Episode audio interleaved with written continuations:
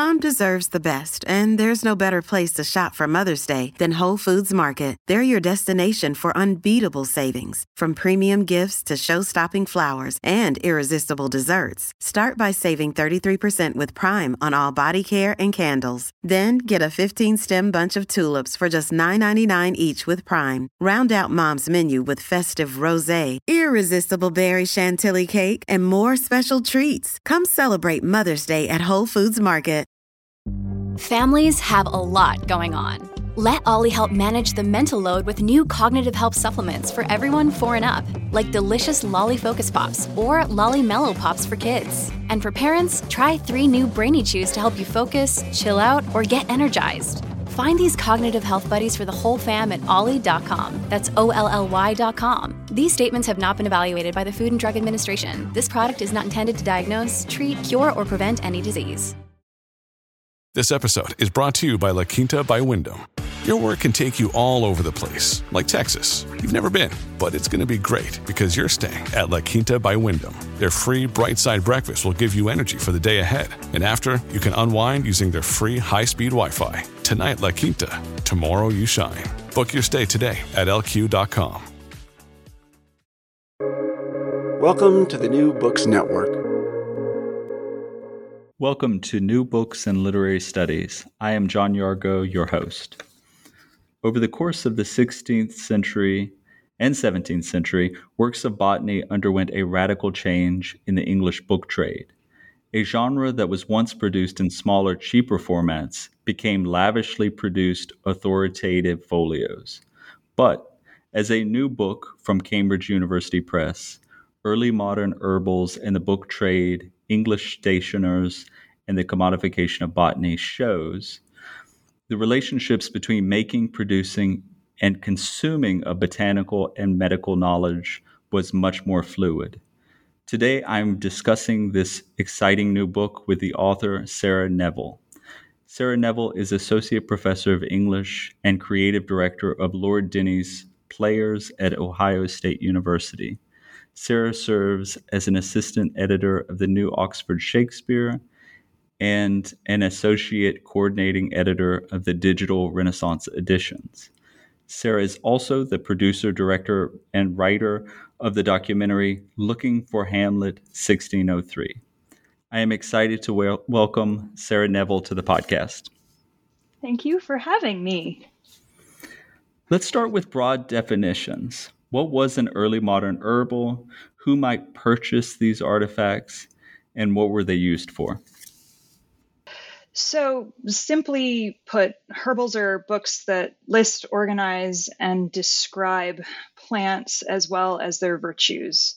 Often they're medical virtues, but not always. Sometimes they're virtues. These plants can be used for weaving, for dyeing, that sort of thing. Um, but herbals are a genre that predates even the codex form or the form of the modern book. Um, and they also predate even the English language. So there's something that is a, a genre that is very, very old. Um, so we see herbals in classical scrolls, and we can see from this that the, the interest in plants was basically perennial, to put it, to, to make a pun.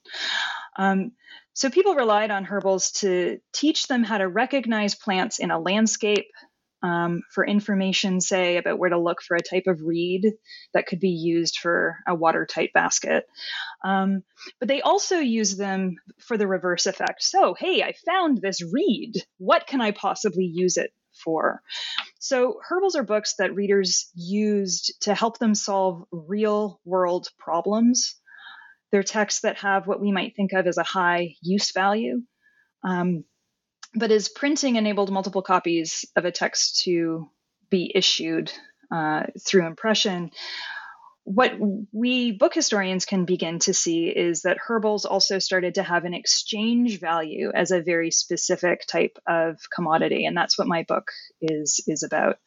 Um, my book talks about the ways that herbals um, exchange value as things to be sold in a print marketplace uh, influenced how and why they were written. Early modern herbals in the book trade is particularly in, interested in showing how what we would call publishers uh, the entrepreneurial members of the book trade who decide what gets printed, how it gets formatted, who it gets marketed to. Um, shape the books that entered the marketplace as much as authors or readers. What was the role of publishers? So I like to talk about publishers as the uh, the Aristotelian prime movers of the book trade. So we often talk about authors as if they're the prime movers. They come up with the idea for a book and then they write it, and then a publisher comes in after the fact. Um, but that's not entirely correct, particularly not in the production of books of natural history in Renaissance England or indeed Renaissance um, Europe. Um, and so, um, what I, am more interested in is showing the broader context in which works of natural history were produced in the Renaissance. And what that means um, is that I'm, I'm interested in these figures who used their money, their capital, to set in motion the processes that enabled books to be made and the reason that this matters is that um, quite often, particularly as herbals increased in size and scope, um, getting to be these large and lavishly illustrated things that we tend to think of, um, they were almost always commissioned by or written in partnership with publishers who were able and willing to fund them um, these herbals were books that these publishers wanted to sell, and so they sought an author um, who could help create one for them. So, though we now talk about uh, a book like John Gerard's 1597 Herbals or General History of Plants, which is this massive and beautiful uh, book of about 1,400 pages. Um, we tend to talk about that as if Gerard was the originator of that text. Um, the evidence shows that in fact that book came about because it was a publisher led project um, by the the publisher of that book, uh, stationer John Norton, uh, who saw in the 1590s that there hadn't been an English herbal produced by an Englishman in 40 years, um, and that since William Turner's in the 1550s, and uh, he commissioned Gerard to fill in the gap in that publication uh, history. And that actually had been occurring even earlier than that. 70 years earlier, a publisher named Richard Banckes also realized that a small anonymous manuscript herbal that had made many, many copies was regularly available for sale in medieval scriptoria. Um, that hadn't made it to print yet and he figured oh there must be a there there must be a market for this. I'm going to put this into into my press. And and he was correct. That became one of the most popular and frequently printed books of the entire 16th century. Um, so in short the publishers are the figures who guessed at what early modern readers might want to read and they made speculative investments um, to decide what would make it to print. The first chapter takes up one such relationship, uh, a, a, more indirect relationship, the contentious um, battle in words between author Leonard Fuchs and a publisher of a rival herbal Christian Egenolff. I hope I'm pronouncing that correctly. Their pr- confrontation in print included accurate accusations of plagiarism, shoddy scholarship, and name calling.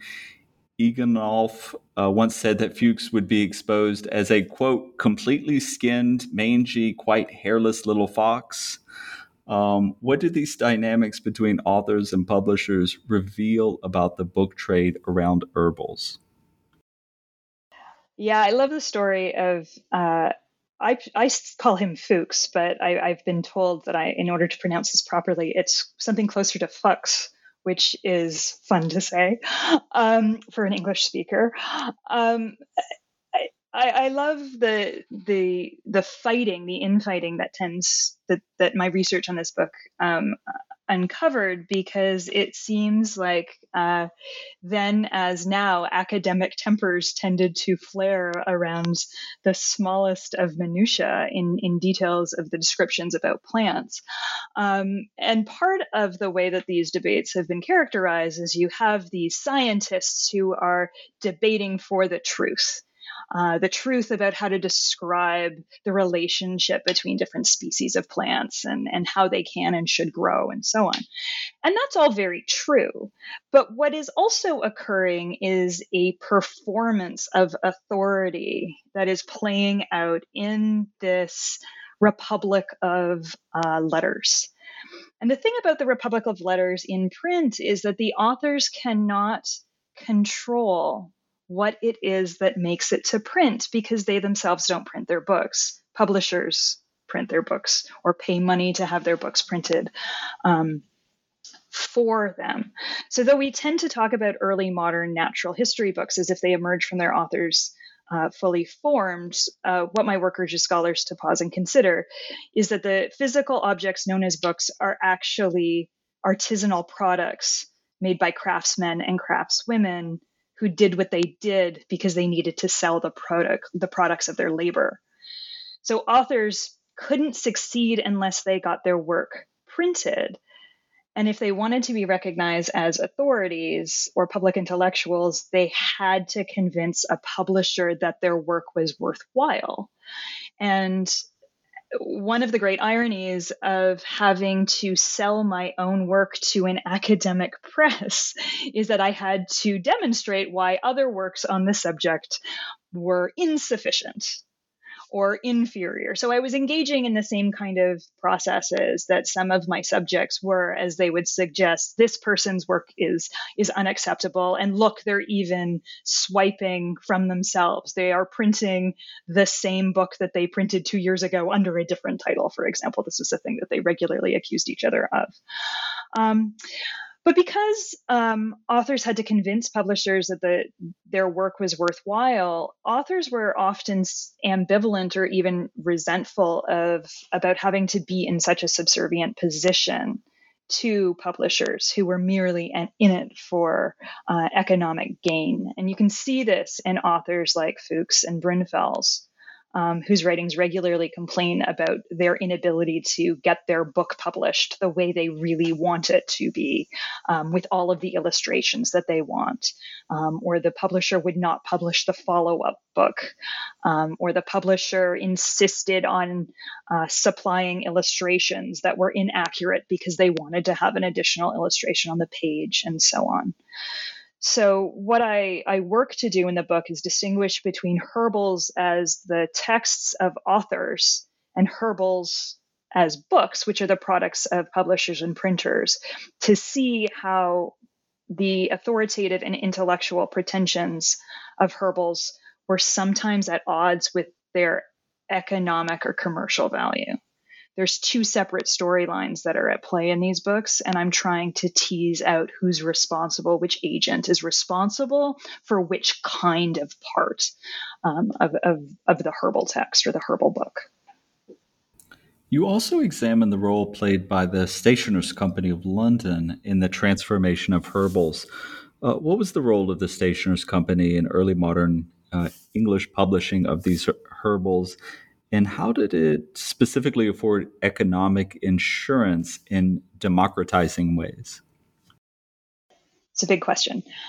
So, uh, the stationers are the guild in London that manage the technology of printing and the sale of printed books. And the stationers have a long history in bookmaking and bookbinding um, from even before the emergence of print. Uh, but it was the incorporation of the company in 1557, uh, during the, the last year of Mary I, that solidified their dominance over the book trade. And before that, uh, freemen of any London company, citizens of London, could print or sell books, regardless of their company affiliation. But once the stationers were incorporated, it cinched their right to manage all elements of the trade in printed books and they, they got that right in exchange for ensuring that no heretical or seditious material made it into print. And this is why obviously it's it's of Mary's interest to make sure that nothing um, undesirable made it into print. And so she gave the stationers control over the technology and the trade in exchange for effectively uh, censoring or pot- having the potential to censor any of that material. And the main way that the stationers did this was by limiting book printing and publishing to members of their own company. So um, no one outside the trade any longer could print books. You had to be a member of the company and, and pay your dues to the company. And if a stationer wanted to print an edition of a book, um, they first would have to have the work examined by a civic or religious authority, like a bishop, um, to make sure it was free of anything seditious. But then they had to check with the company to ensure that their proposed addition would not affect anyone else's existing rights to profit from a text that they already owned. And so this functions kind of like an early form of copyright that allowed stationers to speculate on the future earnings potential of a given text or, or given literary or, or non literary work regardless of if they had an actual intention of publishing it. So a stationer would get permission to publish a book before the book was actually printed. And we now talk about this um, in a in, in one of the stationer's registries. Um, shorthand is the stationer's register. If it was entered into the stationer's register, we get a sense of that text existing. An author has produced something that someone wants to uh, to print. And so it's the precursor to what we um, might now understand as optioning in a way, um, the optioning the rights to a film, whether or not that film actually gets made. Prior to this point, prior to 1557, a small handful of individual publishers had uh, crown granted patents that could protect whatever they printed for a limited period of time, of, from, from about three to seven years. But after that time elapses, a text would just go back into the public domain. So the crown said, okay, you've got an X number of years, you print something, you have the right to earn your money back and be the exclusive producer of that text, of that edition. But once that time elapses, anybody can print this object, uh, print this book again. But so the new system of registry after 1557 effectively opened up copyright to anyone who was a member of the company, not just those who had access to the crown for one of those patents. So any stationer um, thinking about stationers as sort of the middle class London citizen figure can now take part in this speculative enterprise. And instead of three to seven years of protection, books that were registered were owned by the publishers in perpetuity. Um, and the, the future earnings of those books were bought and sold amongst the stationers. We have many records about this um, that shows us the way that the potential future publication of a book um, or a book's later editions could become thought of as economic commodities. So there's a real connection between the works that authors make and the way that thing could be of value to sell uh, for a single flat fee to a stationer who then can make future earnings off of it.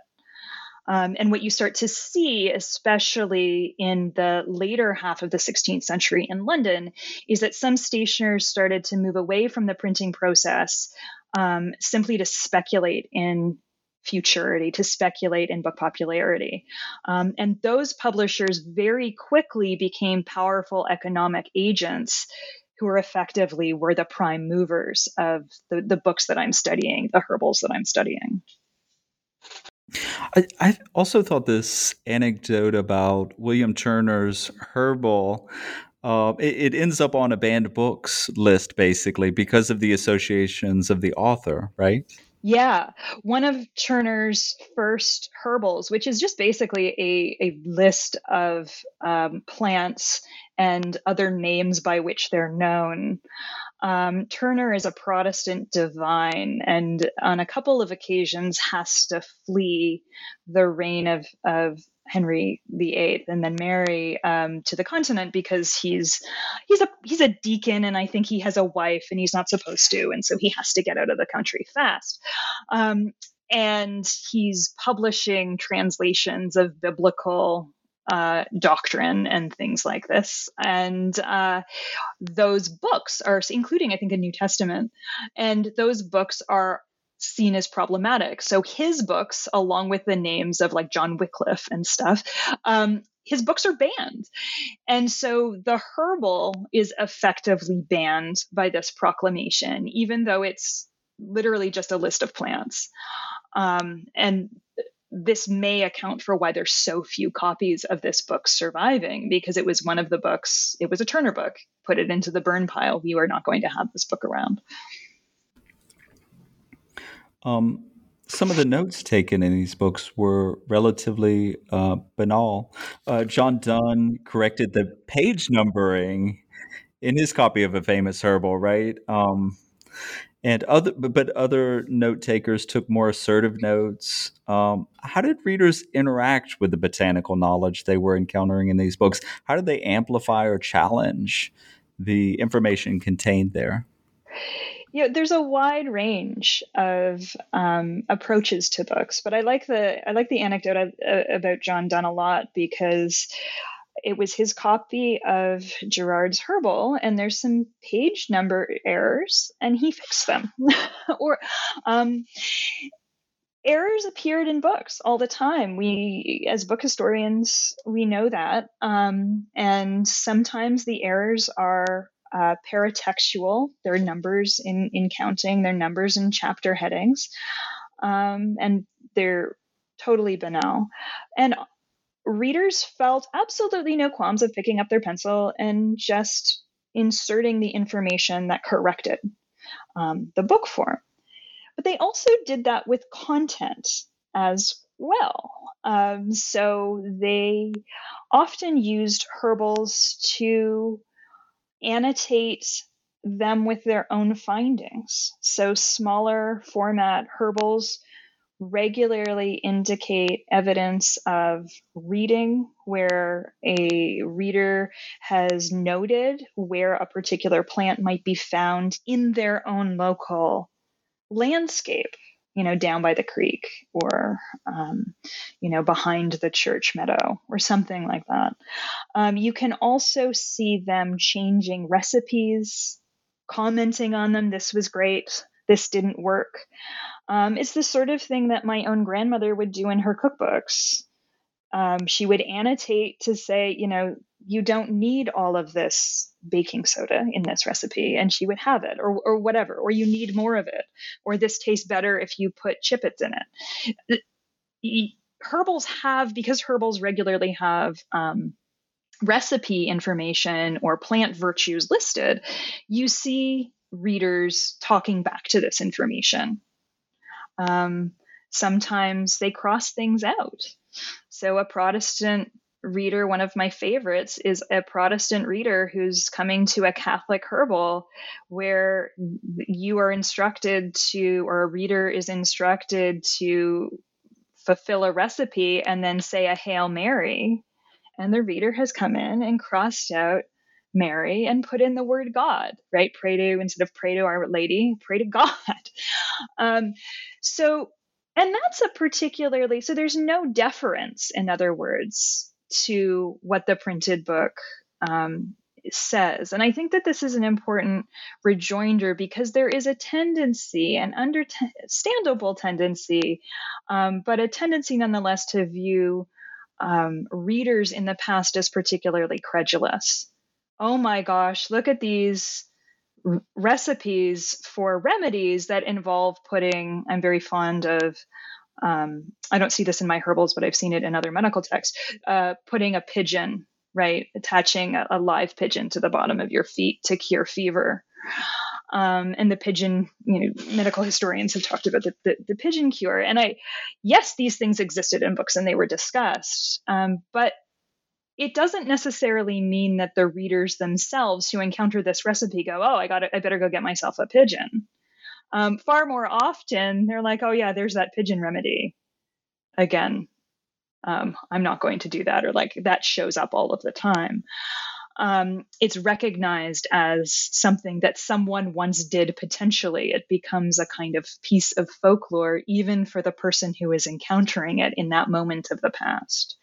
And so uh, the marginalia regularly demonstrates that um, English readers, readers of herbals, were capable of engaging with what Madeleine Doran calls various responses to the marvelous. there's different levels of credulity from total acceptance to considering the possibility to total rejection and everywhere kind of in between. And you see evidence for this when you know to look for it, um, when you look for those moments of readerly resistance. Herbal knowledge found its way onto the stage from the comic burlesque of The Knight of the Burning Pestle to one of the most compelling scenes for me of medical knowledge in early modern theater. Um, Helen's curing of a case of fistula in The King and All's Well That Ends Well. Um, what kind of presence did herbals have on the early modern stage? Uh, what does the staging of this kind of medical and scientific expertise say about these books? So, one of the things that I am particularly interested in, both as a book historian, but also as a theater artist and, and director, which is another part of, of my research interests, uh, is in the way that uh, books function as material objects. And when they function as material objects on stage, they're properties. They are artifacts that an actor, like a material thing that an actor has to carry off stage, on stage, and do something with. And so when books appear on stage, it's usually because a playwright has put them there for a particular purpose. And one of the things that I explore in one of the chapters of the book is the way that books, particularly books of medicine, um, which could include herbals, functioned to signify characters' social or authoritative or intellectual pretensions. And often they do so in ways that are very, very funny. So, in the case of Heywood's Wise Woman of Hoxton, you have an illiterate figure who surrounds herself with books in this sort of quasi Faustian Dr. Faustus way.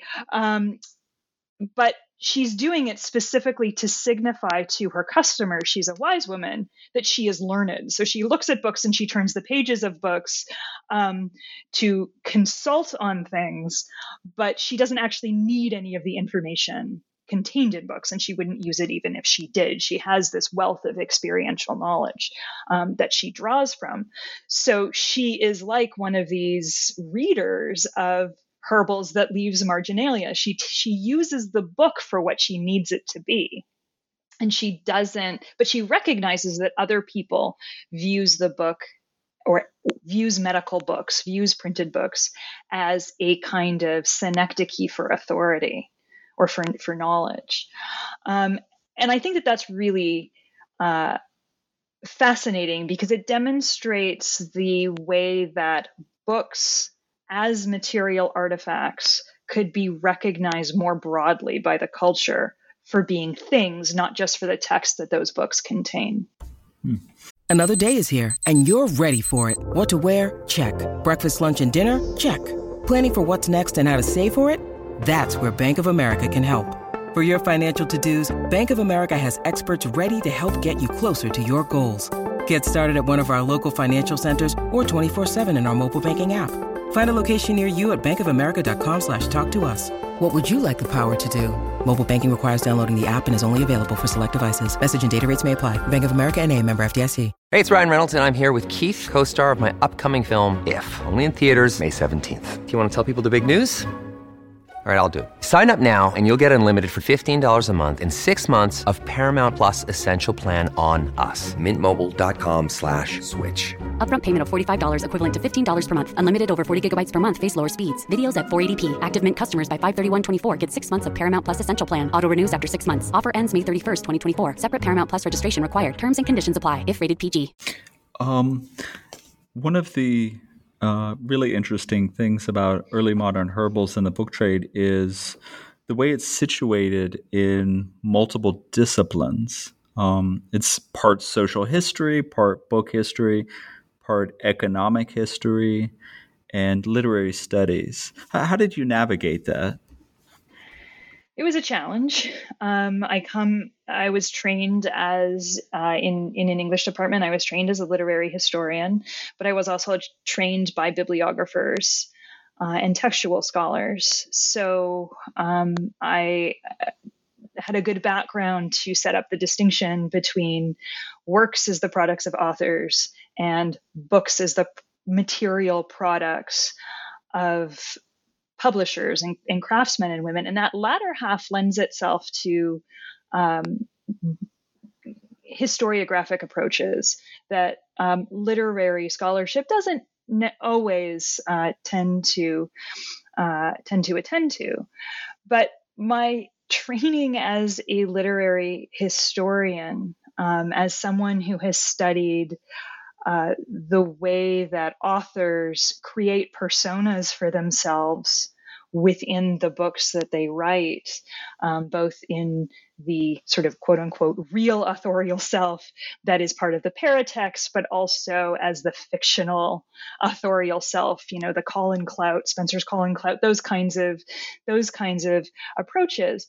That enabled me to see differently some of the ways that historians who have historians of science who've studied some of these herbals have approached um, have approached these texts. So often, um, the things that authors claimed in their paratexts about why they wanted a book to be written or they they worked hard to produce a book what they thought about doing but then they didn't those introductory letters to the reader quite often uh, earlier, particular 20th century historical texts, um, historical scholarship viewed the things that authors said as facts unto themselves, as opposed to placing those statements within larger cultural phenomena about the stigma of print. Uh, or self-deprecation of uh, of a particular authorial trope um, or, or kind. And so uh, my literary knowledge was able to better contextualize some of those uh, paratexts and put them into a in, into conversation with each other into some of the work that literary historians are so good at. At the same time, I was able to write a book uh, that literary historians normally wouldn't touch, a book about non literary texts, uh, a book about books about plants. So that was a, a fun, um, but also difficult navigation that that caused me a fair amount of grief at first until I figured out that I could just lean into and openly acknowledge that this is a an interdisciplinary book that is trying to link two interdisciplinary fields book history, which sort of operates on the transition between literary history and capital H history, and uh, the history of science, which is operating between science and history. And so um, I was it was neither fish nor fowl, I suppose, but I really enjoyed navigating that process. This book is based on your dissertation. And, and before we started recording, we talked a little bit about the journey from dissertation to book. Um, what were your strategies, tactics for that uh, for that adaptation? Well, the dissertation is for an audience of what, like six people who read it and enable you to um, to get your button, right? You get your PhD. Um, and it's written to demonstrate that you have a knowledge base. But it isn't always uh, written to appeal to a reader or to keep a reader engaged. And it isn't always clear what argument you are making because you're often just trying to demonstrate um, that you are taking part in a conversation um, that has been going on long before you and that you have you are respecting the, the arguments that precede you. Um, and so while you might have an argument, your argument is perhaps not as pointed or as uh, as clear. Um, because you really, when you're writing a dissertation, you are writing your way into an argument, and you only sort of figure out what your dissertation was about as you get to the end of it, and you write the introduction right? That's kind of the way I think it usually works.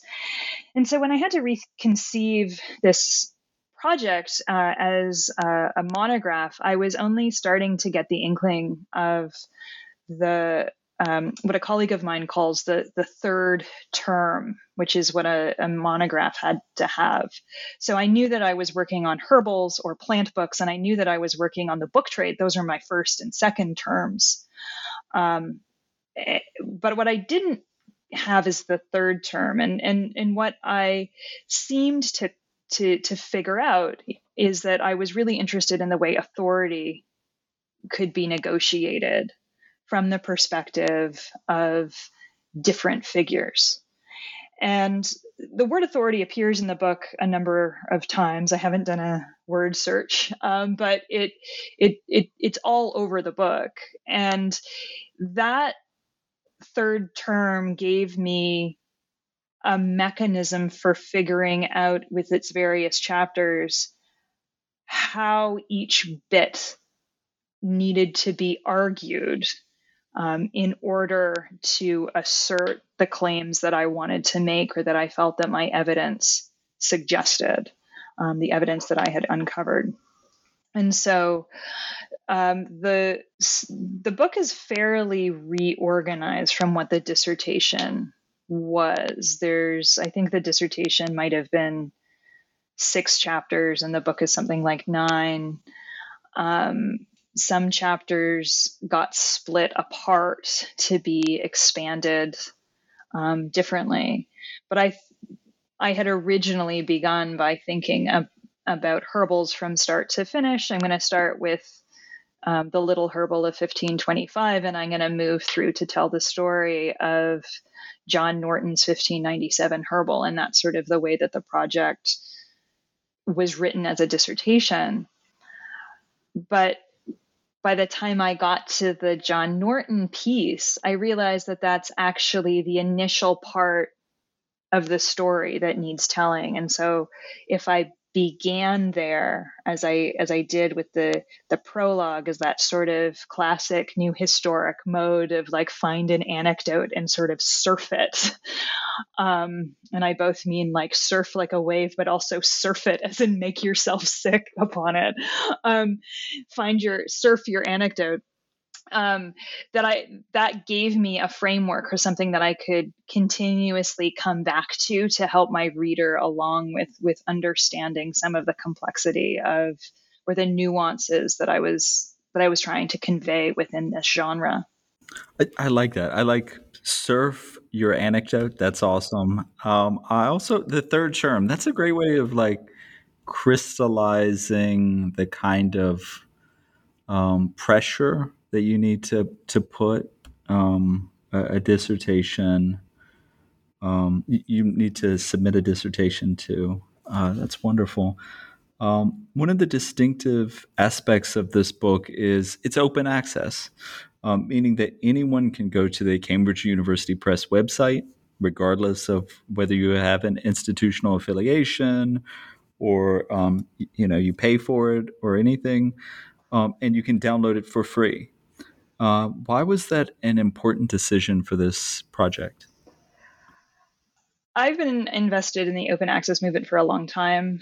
Um, I've since about uh, 2011, I have been uh, general textual editor and co- now coordinating editor for the Digital Renaissance editions, um, open access projects um, uh, that bring fully edited versions of the plays of Shakespeare's contemporaries available to anyone with an internet connection. Um, I'm also now a, a, general textual editor of the new Internet Shakespeare editions.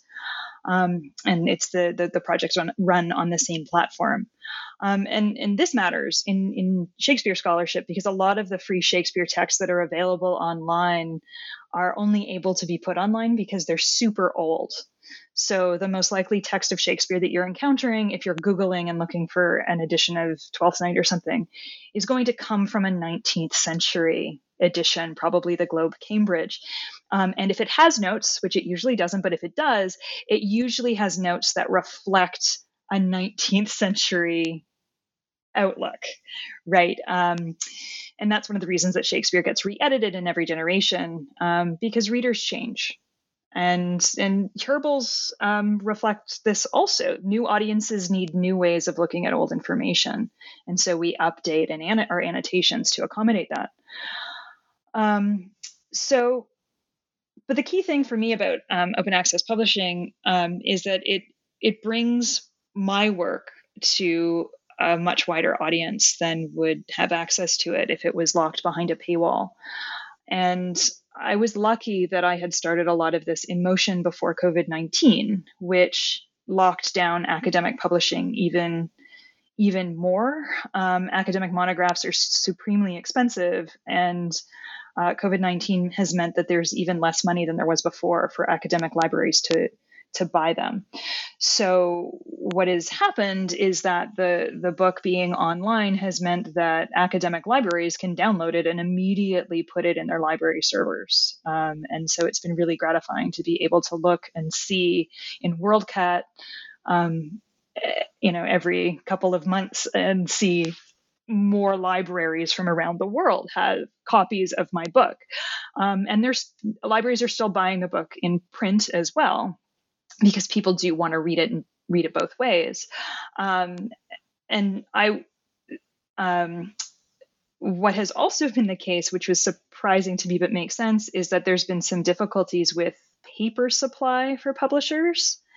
And so copies of the book, I think, I think it's okay now, but I think there was a period of time where they were somewhat restricted because of difficulties with with obtaining paper for the publisher. Um, that was not a problem, of course, for, for the e version.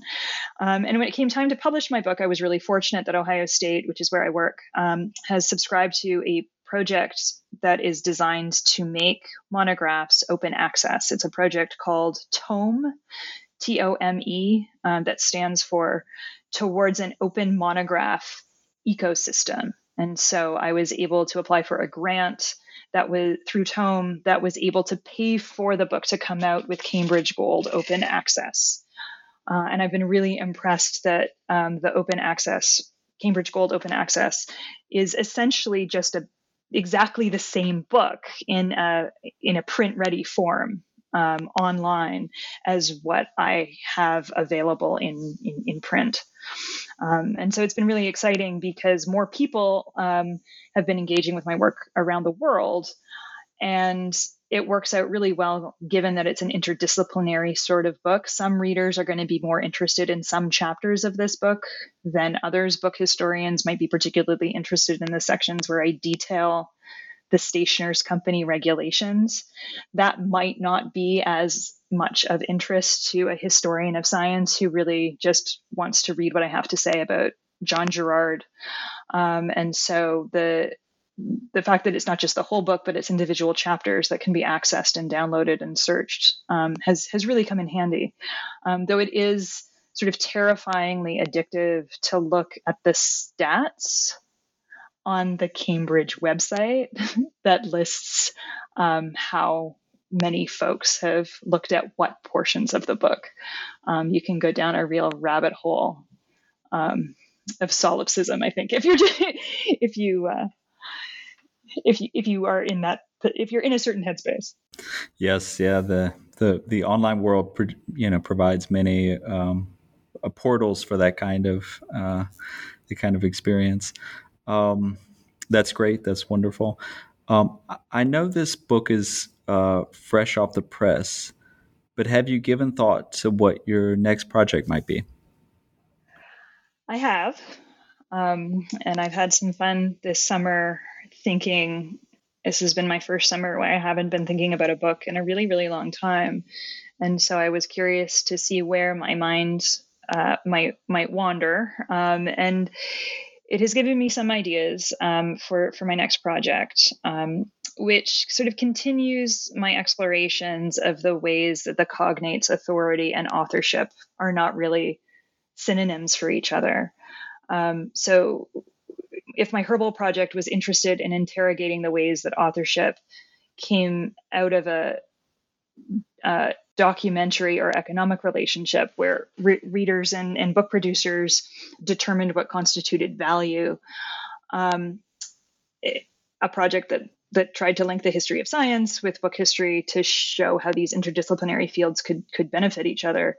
Um, my next project has similar goals um, in linking related but disparate fields of uh, performance and editorial theory together um, to better account for the surviving evidence about how Shakespeare's authorship of play texts actually functioned in both literary and performance spheres. So, what this effectively means um, is that I'm, I'm interested um, in drawing from my work as a Shakespeare editor um, and director, um, where I've I've spent the past decade um, studying and performing some of Shakespeare's bad quarto texts, which are the the, the most debated texts um, in the canon.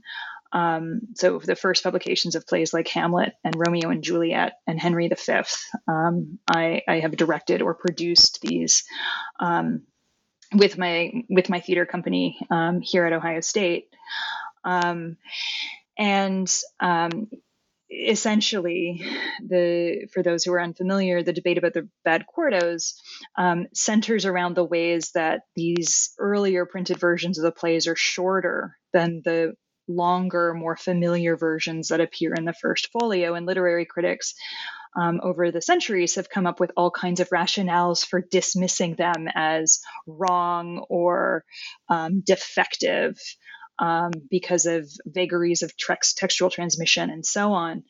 Um, and what I have come to realize in thinking about authority um, and authorship uh, in writing this book is that um, that perhaps one of the motivations for this kind of dismissal of the bad quartos has to do with the way that we tend to want to think about Shakespeare as a playwright um, as the introduction to the first folio, as the Hemmings and Condell, his friends, write in the in their letter um, in the first folio, they suggest that Shakespeare wrote without blotting a line. He had all of his ideas sort of fully formed, and they emerged sui generis from his from his brilliant bald head.